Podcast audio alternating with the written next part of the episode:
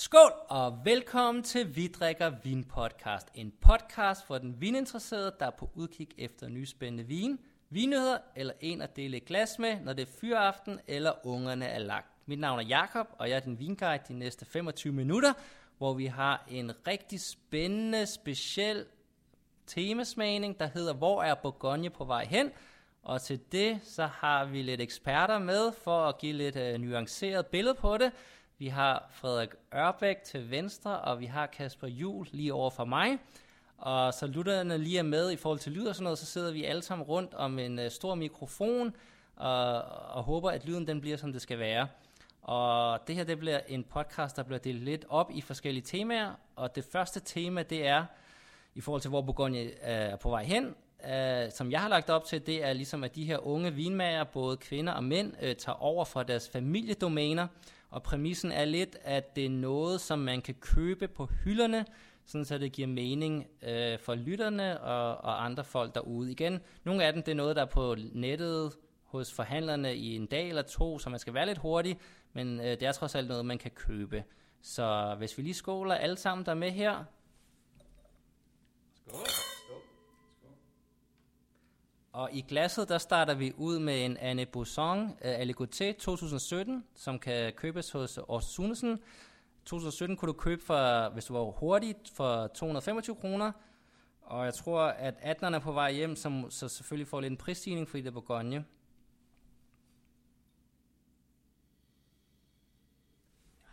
Men i næsen, skal vi sige, en klassisk Aligoté med lidt fad på.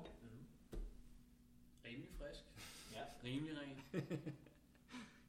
Det, det er ikke en, der gør nogen fortræd. Uh, en producent, som uh, lige er kommet sådan, skal vi sige, til, til Danmark. Uh, Otto Sune, som først begyndte at tage den hjem her i 17. Og det er en, som er begyndt at tage over for sin far.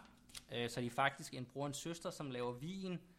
Lidt under farens domæne og navn. Så faren han hedder Domaine Bernard Bosson Vadeau øh, og det igen lige kommer til Danmark, så man har måske kunne finde det øh, i udlandet, forskellige forhandlere, og faren har kørt lidt øh, ala la cocheterie-stilen øh, og lagt sig op af den, som er fedt, man kan det. Øh, og, og kan vi sige, søn og datter her, Anne Bosson, hun øh, øh, kører måske lidt sin egen stil, men øh, det er nogle af de her, skal vi sige, værdier, som jeg i hvert fald har lagt på bordet, at man kan finde og igen, generelt Bourgogne, ikke? Altså, det er relativt dyrt, ikke? og vi starter, de fleste vin, vi kommer til at smage det, det er blanc og rouge niveau, og du starter på 220-50 kroner, så igen, vi er, vi er godt deroppe af inden for den værdi. Øh, så, så alt skal lige tage med et øh, græns salt, hvad der bliver sagt i dag.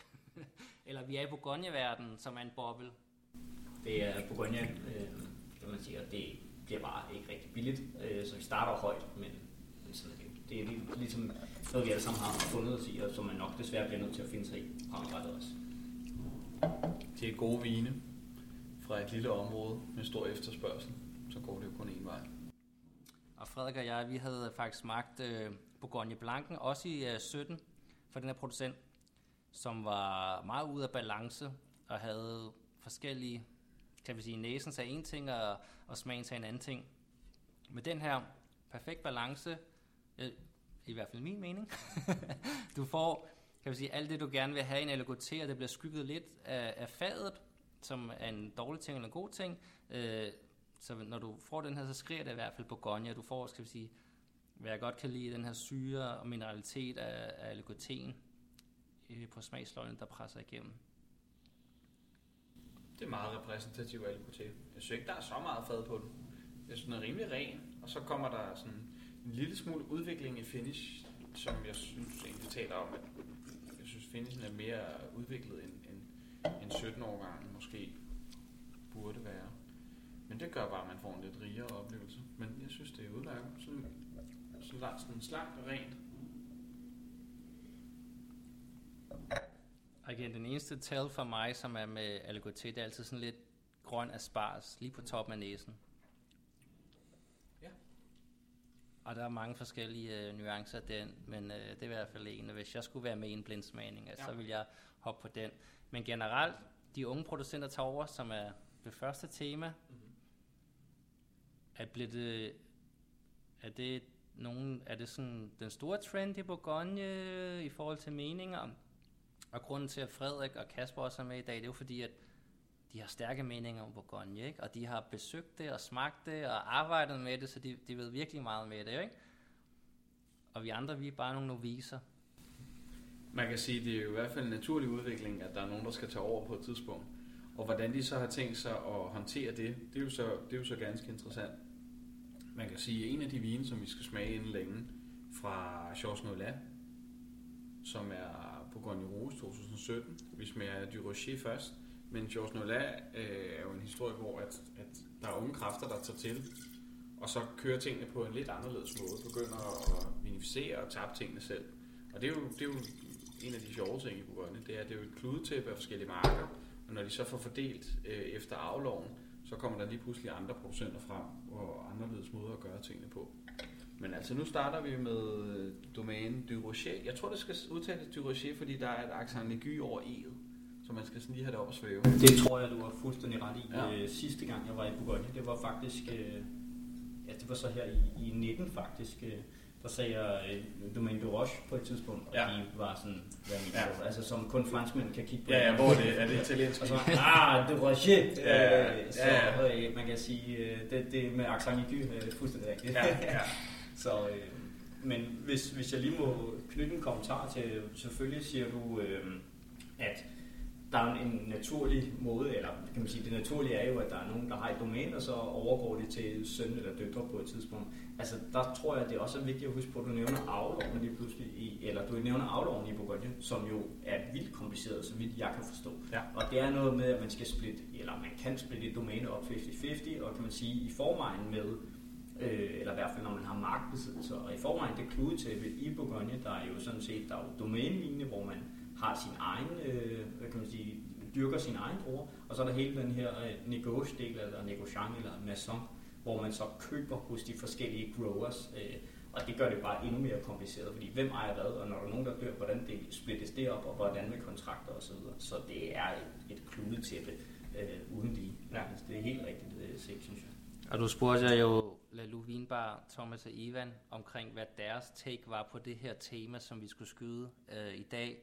Og de mente jo netop, at det blev sådan lidt øh, et øh, street food-agtigt øh, med, at man har forskellige folk, der kører rundt og laver vin, lidt ligesom Mikkel og sådan nomadeagtige vinmager, alt efter hvor de kan få de bedste og billigste druer.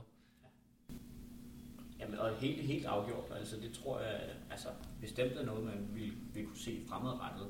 Øh, altså, så er der selvfølgelig spørgsmålet omkring sådan nomade vinproducenter, som lad os sige eksempelvis, nu, nu nævner du selv Mikkeller, det der med, hvor man rent faktisk leger sig ind på et bryggeri, og der må jeg bare sige, øh, al, al respekt til ølfolket, men det er alligevel på en, en bestemt gær, og man kan sige en, en meget sådan, relativt øh, sådan opskriftmæssig måde at gøre det på, hvor specielt når man kigger på trenden i Brønje med at gære med oprindelige gære og så så sker der jo enormt meget ved at skifte eksempelvis vineri.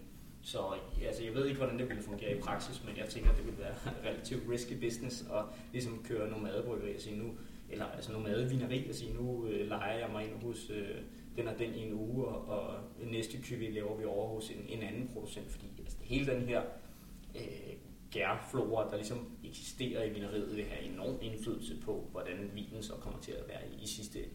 Men for de unge generationer, som ligesom begynder at blive introduceret til vin og Bourgogne, vil de gå så meget op i det, udover at der bare står Bourgogne på etiketten?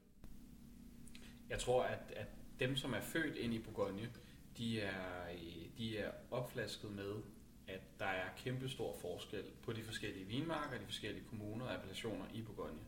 Og det er noget, man ønsker virkelig at respektere. Og når man ser øh, nogle af de vinproducenter, som findes i dag, så er der også enormt mange, som øh, meget irrationelt plukker og vinificerer og tapper virkelig mange forskellige små kuverer, hvor det vil være noget nemmere og mere rationelt bare at, altså, at blande det i, i en større volumen. Så det, det kommer man helt sikkert til at fortsætte med at gøre. Fordi nu var det fire år siden, jeg sidst har været på og smage, men alle de smagninger, jeg var til, det var med indkøber fra Asien. Altså alle, jeg fik lov til at, at komme hos Arlo Ja. og bla bla. Der var, altså, jeg var den eneste så at sige hvide, hvis man må sige det nu om dagen, Ja, det- som var med til den her, som var med til, hvad hedder det, til de her smagninger, øh, hvor man så smagte det hele. Men øh, ja, Altså jeg tror, at, at mange, af, mange af de producenter, som er født ind i det, og nogle af dem, som er kommet til senere hen, de betragter jo mange af deres vinmarker og de vine, som de kan beneficiere fra de steder, som deres små børn.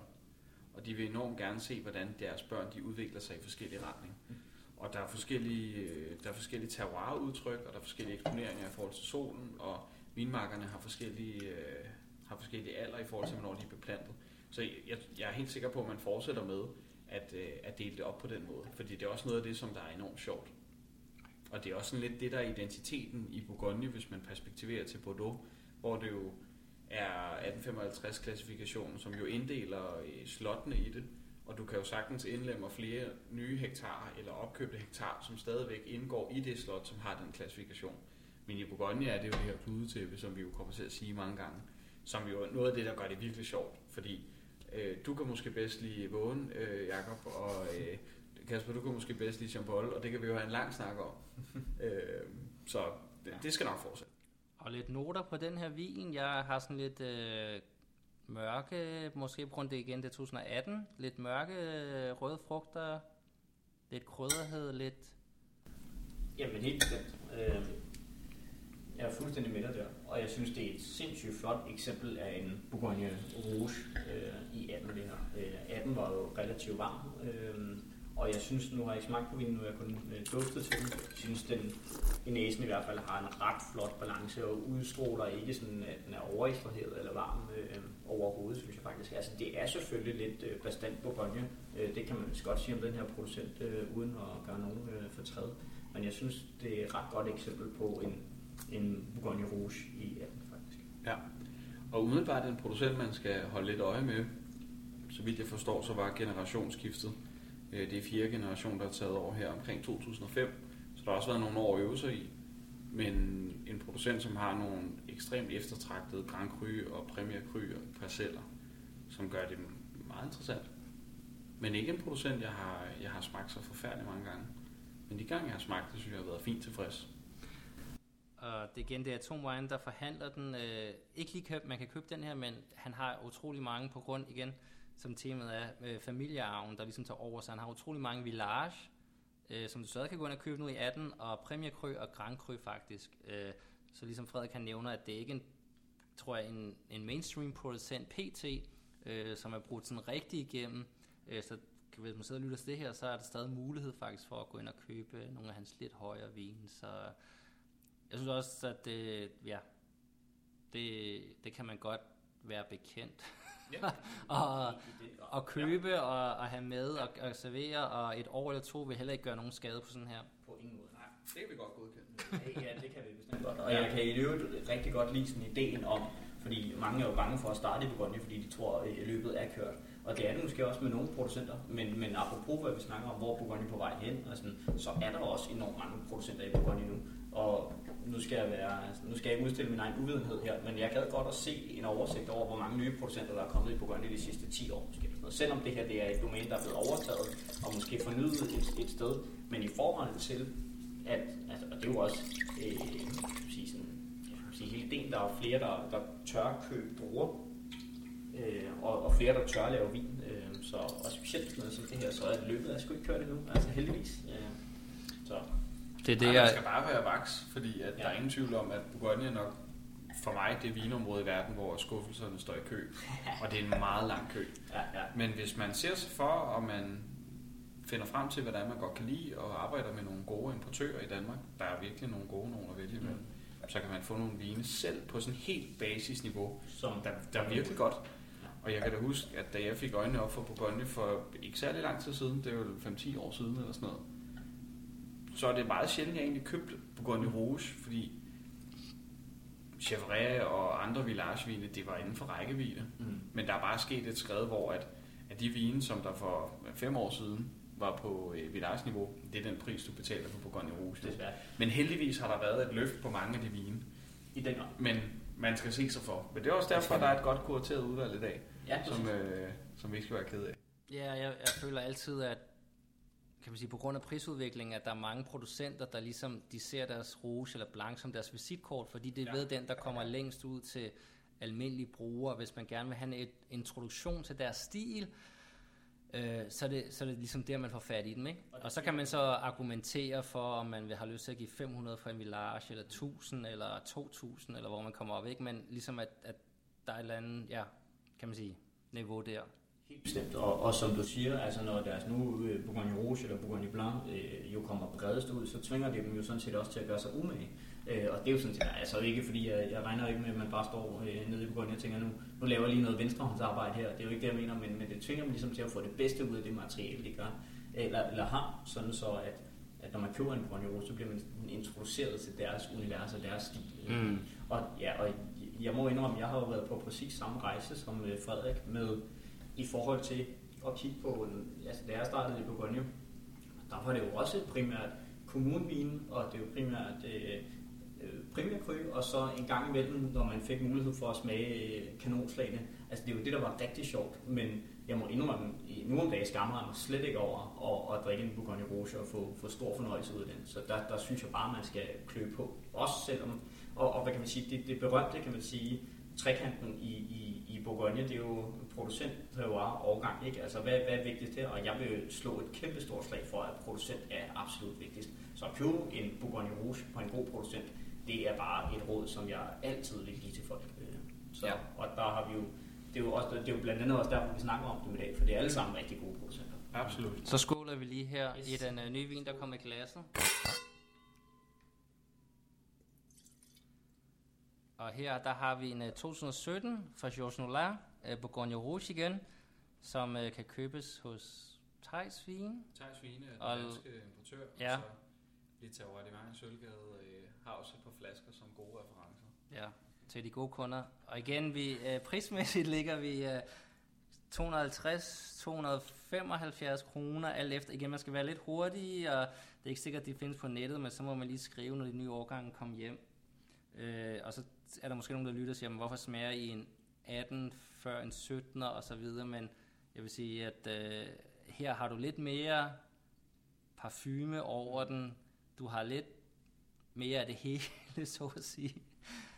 Altså det her det er virkelig godt køb, Ja. vil jeg sige. Ja, Er du, altså her der får du alt det, som er, igen, den her unge producent, han, som jeg snakkede med en om, at han har haft lidt svingende årgange. Altså der er nogen, hvor nærmest han rammer forbi, men det er måske også det med de unge producenter, sådan lidt prøver lidt forskelligt, måske fordi de har været i lager i USA eller Australien, de har måske været lidt mere berejst, så de prøver måske lidt mere øh, forskellige øh, teknikker, og så nogle gange rammer lidt forbi i forhold til, hvordan årgangen er.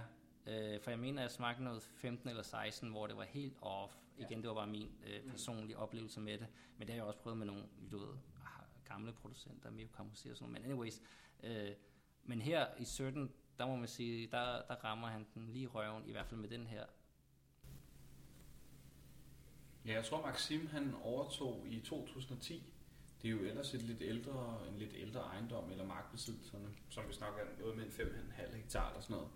Men Maxim overtog i en alder af 20 år efter hans bedstemor, hvor at tidligere har en del af druerne været solgt fra, men så kommer han til og har et ønske om, at, at de selv skal vinificere og tabe vin under eget navn. Og han har egentlig nogle altså virkelig sunde familierelationer. Jeg tror, han er øh, nevø af Henri Charrier-familien, som jo er en legendarisk øh, vågenfamilie. Og så er han, han har også en, en nær familierelation til Guillaume Rocher, som er søn af Emmanuel øh, Rocher, som også laver noget, i min bog, er det bedste vågenromané, man kan få. Så, og dem sparer han jo fint med, i hvert fald navnligt sidste, som jo stadig lever. Og det kommer der altså nogle ret sjove ting ud af. Altså helt blindt, så ville jeg have gættet Vonero Mané Village på den her. Jamen det, altså i sidste uge fik jeg øh, Beaumont og Petitmont, fra, som er gode vågne Ja, øh, sige. premierkryer fra den her producent, som er altså blændende vin, og man kan godt fornemme, at, at broen af fadet er sådan i den generøse ende, men hvis man ikke er bange for en lille smule kæp, så er det jo meget vellykket vin. Så hvis jeg lige må knytte sådan et par, øh, altså knap så, altså normalt er det dejligt, at det bliver meget teknisk, men hvis jeg lige må sådan knytte et par knap så tekniske ord på vinen, så synes jeg, apropos det der med, hvad er det Bourgogne kan nogle gange. Så den der sådan parfumerede, sådan helt beruselse af at dufte i det her glas. Mm. Altså den magi, som kan være svær at forstå første gang, man smager Bourgogne, og som jeg rent faktisk, den tidligere vin, som jeg måske synes var mere poleret og lige på og sådan noget, men den, den der sådan Bourgogne-magi, det får man her, og det er en Bourgogne Rouge, der leverer Ja. det. Det er Ja. bare så sindssygt charmerende. Øh, og det synes jeg virkelig, den, den der sådan fuldstændig parfumeret, øh, uden at det bliver vulgært Mm. mm. overhovedet, men, men sådan den der lidt, lidt mm, Bourgogne-magi, synes jeg totalt er til stede i det her glas. Ja. Altså, det må jeg bare sige. Ja, det er meget imponerende. Det er dejligt, at stadig kan levere det jo. Altså, i grund, grund til, at vi har den her podcast, det er jo også ligesom, hvor er Bourgogne på vej hen, og er det kørt af sporet, og kan man sige, så er man i hvert fald lidt tilbage på, at det ikke er kørt af sporet. Det, det At også, øh, skal vi sige, almindelige forbrugere godt kan købe noget til menneskepenge, ja. og få den her oplevelse, øh, hvor det er på vejen hen, og så kan man så sige, at det gi- giver det værdi og mening at bruge 2, 3, 4, 5, 10.000, 20.000 kroner for en Bourgogne-vin. Det er jo så, kan man sige, den, der, ja, der ser på det. Ikke? Men øh, for alle os andre, så, så giver det i hvert fald kan man sige, så, så er vi på sporet. og det er ligesom også ja, grund til den her podcast, og hvorfor vi sidder her, det er ligesom at, ja, at, være, at forsikre alle om, at øh, det, kan, det kan stadig noget. Absolut. Og det vil det altid kunne. Ja. Men det kan godt gå hen og ødelægge vores økonomi. Vores private økonomi Ja, her under ja. bordet. Ja, det, Ja, er, desværre. men det må man sætte over styr. Ja, altså der var en, Det er det øh, helt værd. ja. Der var en, der begyndte at snakke om at betale husleje eller et eller andet for at være med til en smagning, du ved, så, så kan man måske forstå fanatikerne, hvor Ja. de er henne, du ved, Ja. hvad man skal prioritere øh, og få de her oplevelser. Men øh, super, og så siger vi lige skål igen, Skål. og så hopper vi ud i øh, det sidste.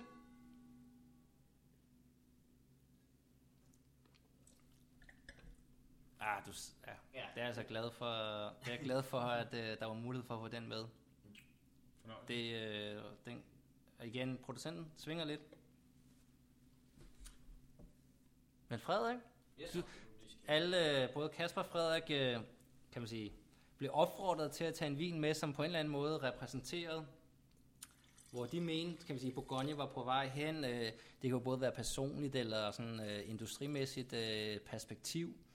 Øh, og Frederik, han øh, hælder lige op i glasset nu, og igen, øh, til, vi, he, vi drikker det, de her røde ud af nogle øh, Salto Bourgogne glas, og vi har også nogle øh, backups, øh, øh, hvad hedder det, Spiegelau Bourgogne glas, hvis nogle gange, så kan, kan vi sige, vinen godt falde igennem i forhold til, øh, til Saltus.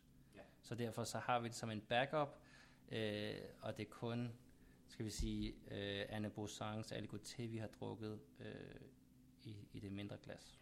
Så hvis man sidder derhjemme og er lidt i tvivl om, hvad glas man skal servere til, så, så får vi relativt nogle, nogle store oplevelser og nogle gode øh, noter ud af saltoglasene. Men Frederik, du får lov til at præsentere din vin og dit take på, øh, ja, hvad du mente, ligesom da, da du hørte temaet om, at øh, ja, Nu har vi jo smagt tre vine. Først Aligoté og to Bourgogne Rouge, som vel er producenter, der mere eller mindre er i, vokset og opvokset ind i Bourgogne, flasket op med det. Hvor at, at her der smager vi jo en, igen en Bourgogne Rouge, 2018-årgangen. Vi er vinde i gamle stokke. Øh, de er sågar beplantet tilbage i 1908, så de har en anseelig alder efterhånden. Men her er det egentlig en japansk producent. Så det her det er Nakada Kochi, som er deres domænedel. Det hedder egentlig Ludumont, og hvis man øh, handler hos Laudrup, så vil man se, at deres Negos-vine, altså opkøbte druer, som de har en serie på, er med sådan meget skrigende orange etiketter. Og ser man nærmere, kan man se de japanske tegn i baggrunden. Men på det vin, vi smager her, er deres domænedel, det vil sige, det er deres egen mark, øh, men på simpel Bourgogne Rose niveau. Øh, og det har så en, en hvid etiket, hvis man begynder at google tingene. Så Kochi her laver nogle, nogle ret sjove viner, og for mig er det egentlig et sådan ret nyt bekendtskab. Jeg har egentlig kendt Negos mere end et års tid, to år tror jeg. Og på Restaurant Frank serverede øh, Vendelbo mig den her blindt i 17 år gang for en måned siden, tror jeg. Hvor at jeg på næsen synes, det duftede helt vildt af Vågen Romanet. Og da jeg smagte synes jeg, det havde enormt meget chambol finesse. Men det, det, det er bare simpelt på grund af rouge. Så det synes jeg er meget sjovt. Altså, øh, det er et eksempel på, at, at der kan komme nye kræfter til, som kan lave tingene på en lidt anderledes måde og få et virkelig smukt resultat ud af det. Men størstedelen af, af producenterne i området er jo gamle familier, og sønnen eller datteren overtager, og så er der en aflovgivning, man skal forsøge at jonglere med.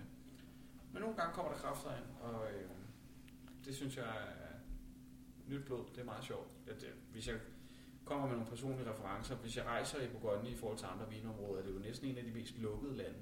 Mm. Altså, når man spørger øh, en, en, en sød producent i en given by, når man, hvordan går det med naboen, og hvad laver de? Nej, det ved de ikke. De aner ikke, altså. Og hvis man siger, men hvad synes du om, øh, altså, hvis man nævner, de her fem producenter af champagne, kan du identificere dig med dem, eller hvad synes du om Reyes eller andre ting? Der er rigtig mange producenter, der lever virkelig i en osteklok. Ja, fuldstændig. Og det er egentlig meget sjovt, fordi jeg synes jo, at man bliver klogere på vin ved at smage bredere, ja. virkelig sådan forstå øh, mangfoldigheden i vinene, og så også bruge sig ind på, øh, altså, kan man lære noget? Ja. Men sådan er det, sådan er det ikke altid. Og, og så derved også ligesom sætte pris på det, man virkelig øh, nyder, kan man sige. Altså, ja, okay. øh, nøglen til at forstå, hvorfor Bourgogne er så godt, det handler også om at, at smage en masse andet, ja. øh, så at sige, selvom øh, at nu har vi jo allerede på forhånd udråbt øh, Bourgogne som, som, øh, som toppen, men, men det handler om det der, men jeg synes måske ikke kun det i Bourgogne, altså jeg har også oplevet det hos øh, producenter i Tyskland, i Aar eksempelvis, mm. hvor man også laver vildt god Pinot Noir. Øh, og når man så spurgte ind til sådan, om identificerer du dig selv med øh, Bourgogne, eller sådan, altså, ja, de har smagt lidt og sådan noget, men det var slet ikke i forhold til, hvis du går bare ind i, øh, lad os sige, en, en lidt over standard vinforretning i København eller et andet sted og spørger, hvad de ved om Bourgogne. Altså så producenter, der, der rent faktisk kommer fra et givet område, det kan være Arre eller Bourgogne eller sådan noget. Hvis man begynder at gå dem på klingen, ja. så er de faktisk mere optaget af, hvad de selv går og laver. Og det er ja. måske meget godt, men, ja. men også, altså, øh, det, er jo, det er jo lidt sjovt, ikke? fordi man forestiller sig jo, at det specielt os tre, der sidder rundt om bordet her, vi har jo levet og åndet vin i lang tid, og man forestiller jo, at det er lidt samme præmis, de lever på. Ikke? Så. Altså jeg, jeg vil sige, lige der første gang var jeg på Gonje, der havde jeg altid lidt fornemmelsen, at dem, der ligesom havde taget over for deres far eller mor, det var sådan lidt fordi, at deres ældste bror eller søster var blevet advokat, og nummer to var blevet læge, og så var ligesom dumpet ned til dem, at de skulle overtage familiedomænet, og de skulle ligesom, kan man sige, køre navnet videre. Ja. Mens nu her, så er det det mest hypede og mest kan man, ja, rock and roll du kan lave, ikke? At lave vin i Bourgogne, så nu er de stjernerne, og så de andre har taget, men ja, igen dengang, der, der havde man lidt fornemmelsen af, at det ja. var lidt en, øh, ja, det, det, det blev det nødt til at gøre, det var ikke fordi, de gik så meget op i det, og man så havde en, ude i sit vinmark, og nede i, i kælderen, man kørte en relativ, hvad, hvad man nu gjorde, du ved, så var det mere bare, det var bare det, jeg lærte af far eller mor, og så, så var det bare det, og det, om det så smagte fantastisk eller ej, du ved, der blev solgt ud hver årgang, og det var fint, og de lokale var glade og sådan noget der. Så, så det, vil jeg, det vil jeg sige. Og så vil jeg bare sige, at generelt, hvis nogle japanere begynder at lave et eller andet, og især inden for vin, så skal man bare hoppe på det, fordi at det er nogle af de mest hardcore, øh, ukompromøse folk, som findes i hele verden. Sådan så at jeg ved, især nede i Languedoc, hvor der er rigtig mange japanere begynder at lave vin, at naboerne de tisser i bukserne, når de finder ud af, at en japaner er flyttet ind, for de ved bare, at nu, nu, begynder, ja, nu begynder der bare en helt anden form for kontrol og marker, og alt er bare helt minutiøst ned til det hver detalje at, uh, at lave det, og det synes jeg også, man kan, man kan smage det her at der, der er ikke nogen kompromiser. Altså, det er, det er så rent, som du overhovedet kan komme, øh, komme tæt på. Og så er det ordentligt lavet. Altså, øh, det er heller ikke mere end et års tid siden, jeg stødte på den her producent i Louis Monde. Jeg tror næsten ovenikøbet, det var på samme tidspunkt, så nogenlunde vi, vi, ja, var, det er vi, vi stødte ind i hinanden, og så fik den her serveret. Øh, eller ikke lige den her, men det var nok Chambol øh, fra deres maison-del, vi fik serveret. Men altså, så har jeg været inde og, og læse op på det siden, og så vidt jeg kan forstå, så svogler de ikke sådan helt vildt meget. Altså, og, øh, altså, og, og de laver naturlige gæringer og, og alt det her, sådan, som vi ellers godt kan lide. Og når man, når man har det her glasset, så tænker jeg sgu, at det er rimelig fucking tight, altså.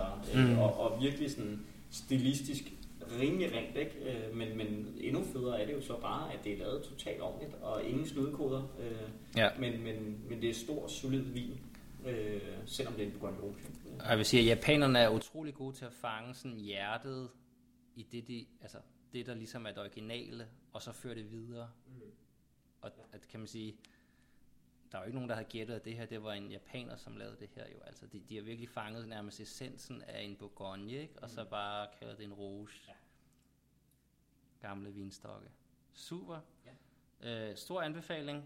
Kæmpe. Hvad koster det hos øh, Laudo Vin? Det er totalt udsolgt. Yes. Ja, så der, der ødelægger jeg så lige øh, den gode stemning med, at man lige kan købe der. Men øh, det, ja, men øh, Veto i Ja. torvhandlerne øh, forhandler det, og har det på hylden i øjeblikket, og et par uger endnu. Så Så, det, øh, ja, der tager han vel 400-500, tror jeg. Mm. Så den springer måske sådan lige rammen der. Men øh, det, er jo en, det er jo en sjov størrelse, når man snakker Bourgogne, fordi vil man gerne have, øh, at det starter ved Village eller Premier Cru niveau, men det, det jo i virkeligheden handler om, det er, hvordan smager vinen. mm-hmm. Og de fleste, som får den her vin skænket, vil aldrig gætte, at det her det er nederste Mm. øh, hierarki i Bourgogne. Den har jeg Fordi jo det her, det smager bare pissegodt. Ja. Mm. Og, og, og så må man nogle gange vælge at købe en virkelig god Bourgogne Rouge, i stedet for at købe et eller andet mellemniveau Ja. af en Village. Helt enig. Og igen tilbage til, til trekanten om producent, øh, terroir og, og årgang, øh, Ja. kan man sige. Og her er det bare endnu en manifestation af, at der er producenten bare vigtigst. Ja. Øhm, selvom det efterhånden er mange øh, gamle trick, men, Ja. ja. men det må man bare sige. Og Ja tidligere i afsnittet, der nævnte du jo det der med i Bordeaux eksempelvis, og 1855-klassifikationen, hvor at det jo er at slottet eller domænet, der ligesom har en eller anden form for status. Og så hvis de så køber x antal hektar, så ryger det ligesom ind under samme status. Ikke? Så for en eller anden middelmodig producent, der måske ligger ved siden af, øh, jeg tror, øh, så vidt jeg husker for, for mange år tilbage, så købte øh, Chateau Gassin noget af Chateau Petrus, eller også var det omvendt, ikke? og så lige pludselig får det en helt anden status. Øh, Ja. så, øh, og hvor kan man sige, i Bourgogne er det jo selvfølgelig, øh, der bliver snakket enormt meget om, hvor kommer den frugten fra, men igen synes jeg bare, at er vigtigt. Når det Ja. så er sagt, så ved du, hvor det kommer fra det? Nej, det ved jeg faktisk ikke. Så det, det kunne være ret interessant, Ja. ja. fordi det er sådan rimelig tæt i frugten. Ja. Øh, Jeg så- tror det... Øh, ja, men ja, nej, det ved jeg faktisk Nej. ikke. Nej, det finder vi ud af til Ja. ja. næste episode. De laver, de laver to andre vine, som er en Alicoté. Som jeg ikke har fået smagt endnu, som, som jeg ikke må få lov at købe. og så øh, laver de også en øh, Chèvre Chambertin, hvor at 18 årgang er anden årgang, de har lavet. Den, mm. den smagte jeg her for to uger siden. Øh, egentlig mod, kun mod øh, Vågen Premier Cru og Grand Cru, Ja. og for mig var det den største øh, Okay. røde på aftenen. Og var det deres maison, eller var det... Det var, det var øh, Domæne. domænedelen. Okay. Ja. Ja. Super. Vi siger skål, og så siger vi tak for, for første del af det her Bourgogne-tema.